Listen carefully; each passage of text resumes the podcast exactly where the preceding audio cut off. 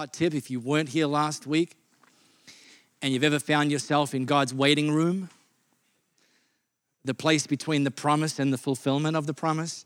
Rob preached a message last week called Delayed. And uh, I know many of you that were here and heard that could relate to it. It's like, yeah, I've been in God's waiting room. And uh, God's so good that He doesn't always give us everything we want. And even the things He does give us, He doesn't give us when we want, but He sometimes waits and gives them when His timing is even better because He knows more than us. So listen to that message if you haven't already. And if you've got a friend that you think will benefit from it, share it with them. This morning, how about we make a good friend becoming our great friend? Rob Mason, welcome. Thank you so much, Mark. Appreciate your welcome. And aren't things hotting up? We are definitely, definitely in summer. We had some doubts over October, November. It was like, you know, it was very mild, it was wet, and then it was sort of hit December. It's like, yeah, but now we are in summer.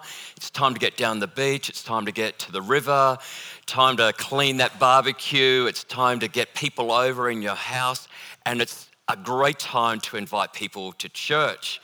This is a great time of the year. People, whether it's Easter or Christmas, if they're ever going to go into uh, church, that's a great time. And over the years, Karen and I have invited neighbours and friends. And look, a lot of times it's uh, thanks but no thanks.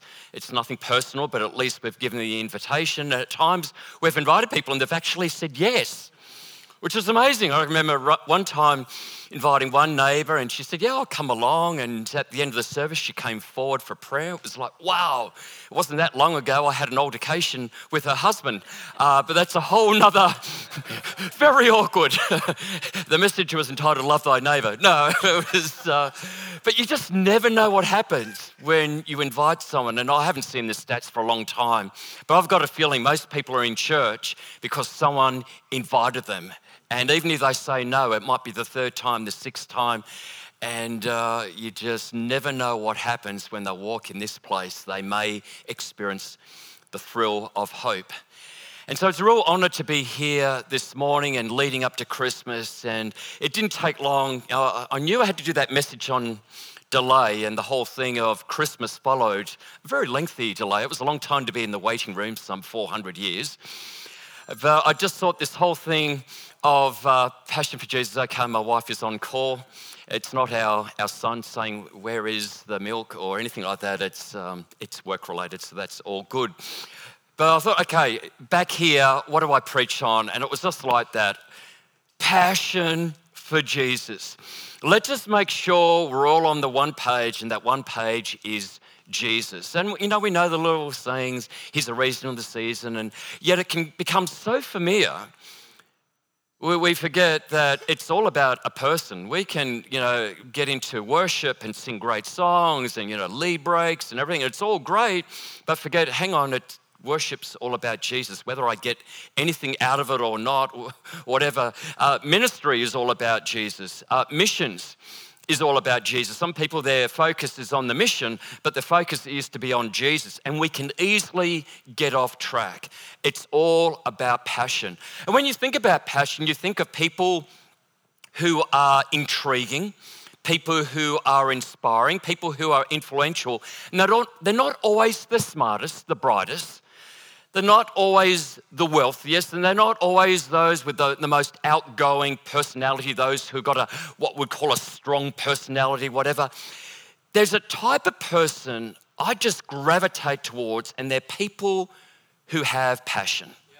Now, sometimes, you know, you look at a Steve Jobs and you, you, you read about him, you see documentaries and think, wow, he was passionate, but gosh, to work with would have been really difficult. Then you get your guys like your Steve Irwins now, you may not have had any um, passion for the environment or crocodiles or little possums or wombats or whatever, but you start watching Steve Irwin and it's just, you just get caught into his world. His passion was contagious.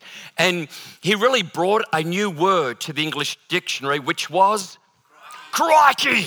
I don't know if it's in the Webster Dictionary, whatever, but it probably should be because Steve Irwin really taught us not just the word crikey, but hey, we should be passionate about our environment. Then you have a Mother Teresa who was very quietly spoken, but it's her passion for the poorest of the poor. Unbelievable. Now, you can be an atheist and have a heart for the poor. But when you hear Mother Teresa talk about she believed, not so much believed, she saw the manifestation of Jesus among the poor. That is profound. And she was so passionate that so many other people said, Hey, we want to help serve you and serve the poorest of the poor. And then, you know, you, you look at your pastors, your pastors are very passionate. It's one of the first things I noticed about uh, Mark and Lou is just like, oh, they are passionate about Jesus. They're passionate about the church. They're passionate about Elevate. I don't know if you've noticed that. And it's not just the caffeine, there, there is an absolute, genuine passion in their hearts. And isn't it great that the whole Hillsong phenomena didn't start in Toronto, Pensacola, or Anaheim. It actually started in Sydney, Australia. That Brian and Bobby, whatever our views are, is totally irre- irrelevant because they are passionate about Jesus. They're passionate about the lost. They're very passionate about the church and not just Hillsong Church. Their passion is contagious, it's influential, it's intriguing. So it begs the question then where does passion come from? You know, is passion purely genetics? Is it something that you receive in the DNA of your parents? Uh, could it just be your personality? So, you know, if you're an extrovert, you know, you, you just, it's just, you know, from the age of two, you were passionate about toys and passionate about the wiggles. It was just, it was in you, it's your personality. And put up your hand if you're an introvert. And of course, you're not going to put up your hand because you don't want to bring attention to yourself. But some of us are introverts and we probably think, well, I can't be passionate. Well, actually, we're, we're going to find that passion actually doesn't have anything to do with personality. Could it be culture? You know, are we sort of born into a culture, Latin American culture, Italian culture, French culture? And it's amazing. You see, if you ever travel, you see them talking to each other and they use their hands and go, it's going to just your mother, but going out here, oh, it's your mother. We just say, good morning, how are you? you? Go, wow, I thought they're having an argument. No, they're just, it's the culture. They're just like that. And we, I was, yeah, g'day, good, yeah, yeah, not bad, mate, yeah, good. Uh, but that's, that's okay. Or could it be that God sovereignly imparts passion to a few people? Passion for you, passion for you, passion for you. Mm, the rest just passivity is fine. Don't think it works that way. So here is the big takeaway revelation provokes passion. Knowledge provokes, knowledge um, ignites passion. And a way that I can share this with you, why it is so, is using my wife Karen as an example, who is on call. And, and, by the way, if you want to know what passion is, passion is a fire in the belly, it's zeal, it's enthusiasm. But it's a little bit more than that. It's a little bit more than just emotion. When I first met Karen, she's now Karen Mason, but she used to be Karen Manning. I knew about Karen Manning. I knew that she's got a mum and dad and a younger brother. I knew she was very involved at Claremont Baptist Church. And I knew she was a nurse at Fremantle Hospital. And that was it. And I'd met her a couple of times. We met at, uh, you know, weddings. You know how you, you don't know what to do with the singles, so let's put them all on one table and just see what happens. We were that table. She remembers I had a very thin yellow leather tie, and she thought, yeah, dorky, but um, interesting. A year or so goes by, and I just thought, you know, um, this Karen Manning, she was intriguing. So I rang her up, and I rang and said, hi, uh, you know, typical guy, you know, trying to sound confident, but on the inside, you're just dying. I think it's great now that women uh, quite often you know, can ask guys out. I think it's just a great time to be single. But back in the, the day, it was always the man had to initiate. And when you're an introvert, oh man, so hi. Uh, I think her dad answered. The, no, I, I, can't remember now. I hope not. But anyhow, she answered. Oh, Rob Mason. She, hi. Now she wishes in hindsight. She, Sorry, who? Uh, Rob Mason, youth pastor at Warwick Church Christ. Rob Mason. And, but she didn't. She went, Hi, how are you? I said, Oh, oh yeah, good. Um, just wondering, do you want to go out, you know, have something to eat. And so we went out and just went to a pretty average restaurant. And for the next three or four hours, we talked nonstop. It was incredible. And at the end of that sort of date, I, you know, went home and I just thought, wow, Karen Manning. And in, in just three or four hours, I knew so much more about her. And all of a sudden, this knowledge began to ignite passion. So much so that in the morning I was living with a couple of guys at the time in Padbury, and a guy said, Oh, how, how was the date with Karen? I said, Oh, look, really good. And he said, It must have been really good. I said, What do you mean? He said, Well, I, was, I went to the fridge to find the milk, and it wasn't there. And I found it in the cupboard. You were obviously. So I was the goner. Like, three hours with Karen Manning. And, and why was it? It was revelation, it was knowledge. It's interesting over the coming weeks, I didn't focus on passion. Come on, Rob, passion. You got to, I know it's going to be difficult, but just, I, I didn't have to focus on passion.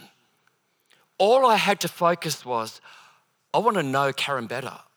I don't want to just know about her. I, I don't want to just get into small talk, although small talk can lead to you know, deeper talk, but when I go out with her, I, I want to make the most of every opportunity. So, what we would do, we just spent time together. It wasn't always costly, didn't always cost a lot of money, thank goodness. But you know, there are times we might have gone to a cafe, gone for a, a walk on the beach, the river. There are times, there are times I even went shopping with her. Now, now the tragedy of, and, and I'm sure it's not um, uncommon, is she said, You know, I'm going shopping. Do you want to come with me? And I said, Look, wherever you go, I want to go. After about a month of marriage. Um, oh, know, you go. you know, it's like, no, you go. Isn't it terrible? I'm so bad. Uh, but look, it was. It was just about, I just wanted to spend time with Karen Manning. And so there's the lesson there. You don't have to focus on passion when it comes to Jesus. All we have to do is focus on the person Jesus. All we have to do is spend time with Jesus. Spend time like this when, you know, we come together on a Sunday, but when you're going to work, when you're going to uni, as you're going for a walk, as you're cleaning, and before you go to sleep, you, you just consciously spend time with, listen to, ask questions. You, you just go on this journey of, Jesus, I want to know you. Not Jesus, I want to be passionate. No, I just want to know you because as I know you and I receive revelation, the revelation provokes passion. Listen to what Paul said to the church in Ephesus in Ephesians 1 17. And so, Paul, I believe, is praying this according to the will of God. I don't think it's just his prayer, it's almost like God's prayer being prayed through Paul. Paul's praying it back to God, and God's going, Yeah, I'm going to answer that prayer. Paul says, I keep asking that the God of our Lord Jesus Christ, the glorious Father, may give you the spirit of wisdom and revelation so that you may know him better. I'm praying not just for an impartation of passion, I'm praying for an impartation of revelation. As you receive revelation, that will ignite, that will provoke, that will fuel passion. And I'm sure God's going, Yes, I'm going to answer that, and I am going to impart that love, that revelation, that, um, that spirit of wisdom to that church. So the focus is always on the person. And this is where we struggle with areas like prayer. Have you ever tried to pray? For a lot of us, prayer is a struggle. And one of the reasons why prayer is a struggle is our focus in prayer. If we're really honest, when we pray, our focus is on our weakness in prayer. So we start praying, and there's this little voice saying, Having fun, are we? It's like, No, I'm not really.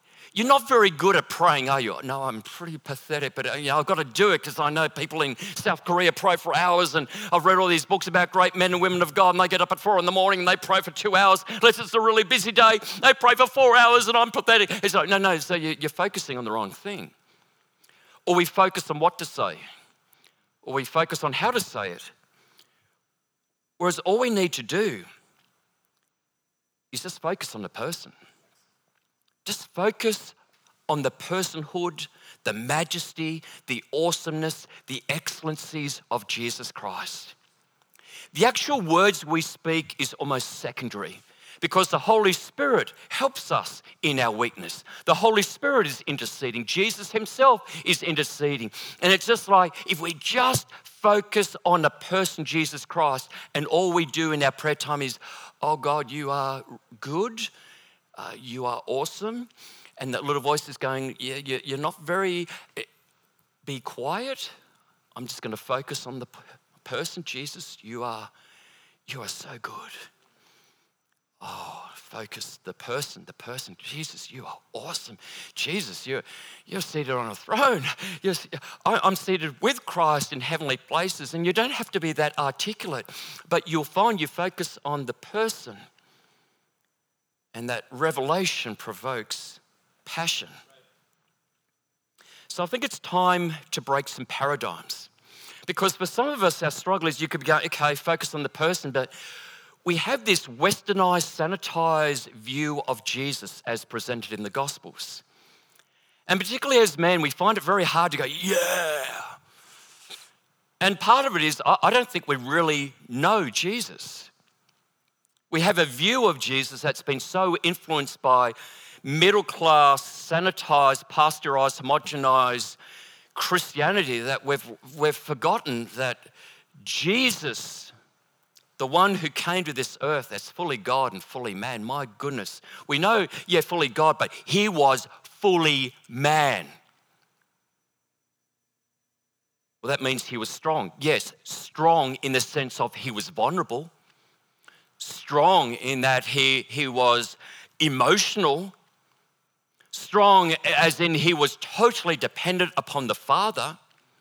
Like, this is the Jesus whose old man, he, his earthly father was a carpenter. So Jesus grew up as a blue collar worker. And yet, when he took over the business, it was like, well, he was also entrepreneurial. He had calluses, he, he had blisters. He probably had a thumb like this, where, you know, I can imagine Jesus hitting the thumb and, oh, Jesus, oh, that's me. Oh, no, sorry, that's a little side. Um, but it's, it's just like, but when he was full of Holy Spirit, baptized in the Holy Spirit, we see that he, he spends time with lepers. He spends time with the, the marginalized, the least, the lost, the lonely. Like, we, we start realizing that, man, he was so radical. And then, you know, we have this view, oh, you know, he was just this gentle sort of person. Well, look at the way he spoke to some of the institutionalized Jewish leaders. He called them dogs, snakes, whitewashed tombs, and hypocrites. He would go on a boat to the other side so I can spend some time with one demonized man who was naked and self harming and just violent. This is the person we focus on who walked on water, who turned water into wine, not wine into water. Um, a lot of his ministry was messy. Ever seen someone released from a demonic oppression? It's messy, it's noisy, it's violent.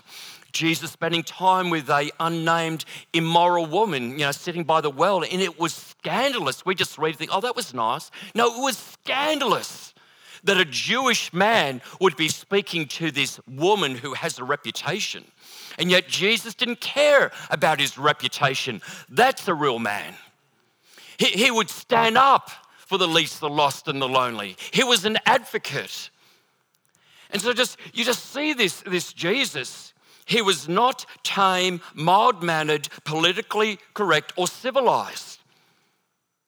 He was untamed. He was wild.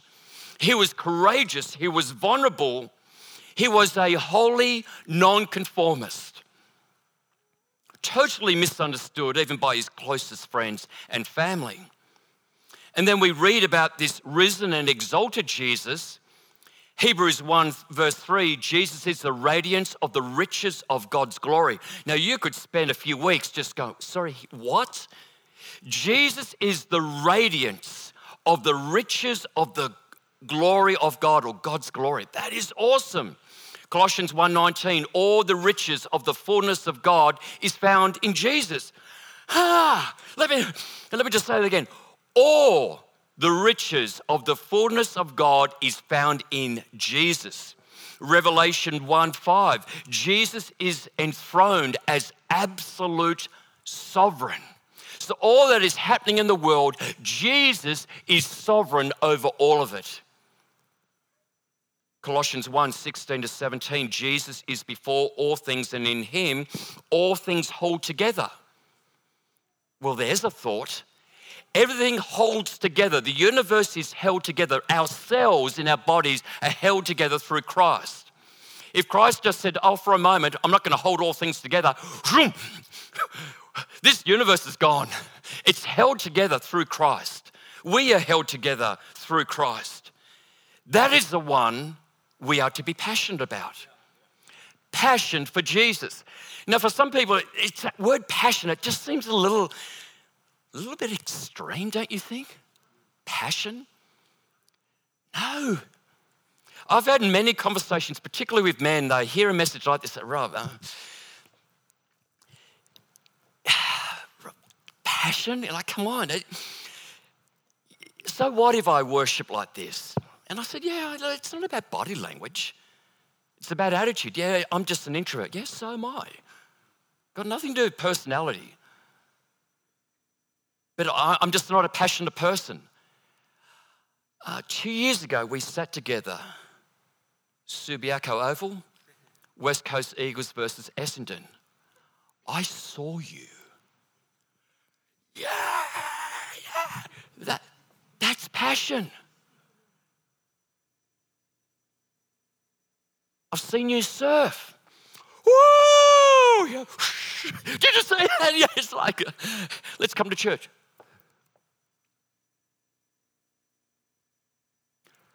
Oh, come on. Just can't do it. But when we get a revelation of the personhood of Jesus, I just can't see any other response than all out, all consuming, untamed, uncivilized, just whoa! like, it, you don't have to be loud to be passionate. You could be an introvert wow, but it's on the inside, this sense of, I am undone. He's taken my breath away. I mean, the title of this message cannot be passivity for Jesus. I mean, that would be an insult. Passion. That's what it's about. Passion is the only response to one who is so, so radical. But over time, things happen for many of us. We can get busy doing really good things. We can get busy doing church things. We can get busy being very disciplined in the spiritual disciplines. and yet, over time, Jesus becomes familiar. Jesus becomes secondary to ministry. Is that possible? Oh, yeah. Been there, done that. For missionaries, they're consumed with the mission, but not Jesus. Churches can get consumed with the website and lights and everything else, but they forget about it's all about Jesus. We can get consumed with our lifestyle and all, you know, all the things of what it is to live in such an amazing nation, and we forget it's, it's actually all about Jesus, that our marriage is all about Jesus. Singleness is all about Jesus. And it's happened before, and it happened to a church I just mentioned. The church was Ephesus where Paul wrote a letter and said, This is my prayer. I pray that you will receive a spirit of wisdom and revelation that you may know him better. I'm praying that you will know the height, the depth, the length, and the breadth of the, or the extravagant dimensions of Jesus. And I'm sure for a time the church of Ephesus was known for its passion. And yet, about 30 years later, under the anointing of the same Holy Spirit, John wrote this. It's Jesus speaking to the church in Ephesus. Yet I hold this against you. You have forsaken your first love. Remember the height from which you have fallen. Repent and do the things you did at first. They were probably brilliant at ministry. They had the best small group system going. They had the best outreach to the poor. They had soup kitchens. They had courses, discipleship courses. They had great worship services and everything else. But somewhere along the line, they lost their first love. I don't think it was overnight. I think it was very subtle to the point that Holy Spirit says, John, I want you to write a letter you're doing this well, you're doing that well, I love what you do. This, yet I hold this against you. It's got nothing to do with performance. It's got nothing to do. Oh, I hold this against you. Your small group program is really not good. It's not. It's not that. I hold this against you. Uh, your bass player. You know, my, my gosh. You know, whatever, whatever. It's just no, no, no, no, no. Love your bass player. You're doing some really cool. Uh, this is what I hold against you. Can you imagine hearing that for the very first time? You have lost your first love. I don't think they were defensive. I don't think they went, oh no, that's not, it would have been, oh, it's true. See how far you have fallen. Have a revelation of your spiritual decline. I want you to see how far you have fallen. Despite you're very professional, despite the fact that you do things with excellence, you have fallen and fallen and fallen. You have lost your first love, but you can get it back. And you get it back through repentance. And repentance is more than remorse, it's more than, oh, I'm sorry. It's a complete paradigm shift, it's a realignment of your life, your priorities, everything. It is this radical turnaround. Just, oh, never, ever, ever again. Repentance is brokenness. And here's a thought I want to leave with you unhindered people, unhindered people are broken people. Unhindered people, passionate people, people who don't care what others think, they're broken people. But hindered people, or I, I don't want to make a scene, I, I, don't want people to get the wrong, I, they're, they're not broken. On the outside, sophisticated, civilized, everything's fine but they're not broken.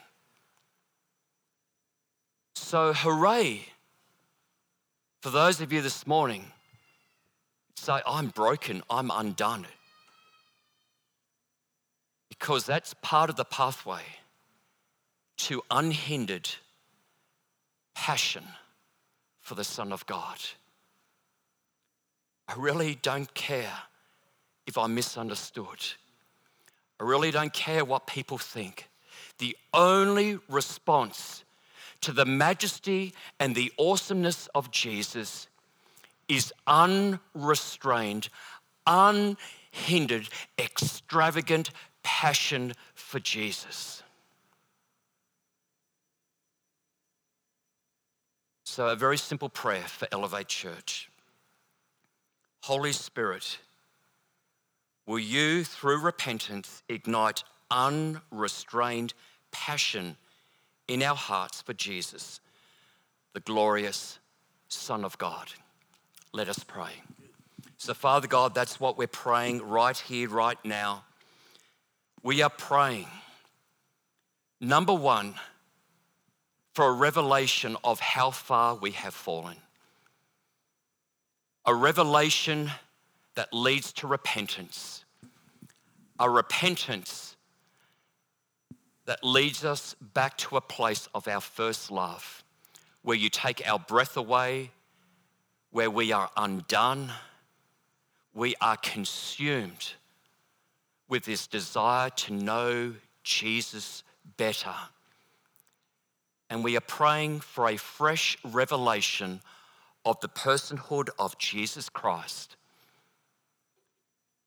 The simplicity of that revelation, but how deep and profound is Jesus. And we thank you that Jesus, this passionate person, dwells on the inside. That passion for Jesus is not works, it's not pray longer and harder. It's because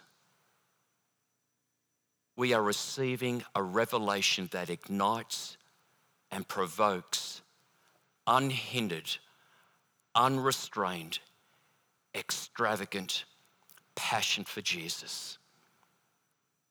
Will you be glorified in our lives, in this church, and in this community? We pray this in the name of Jesus. Amen. Amen.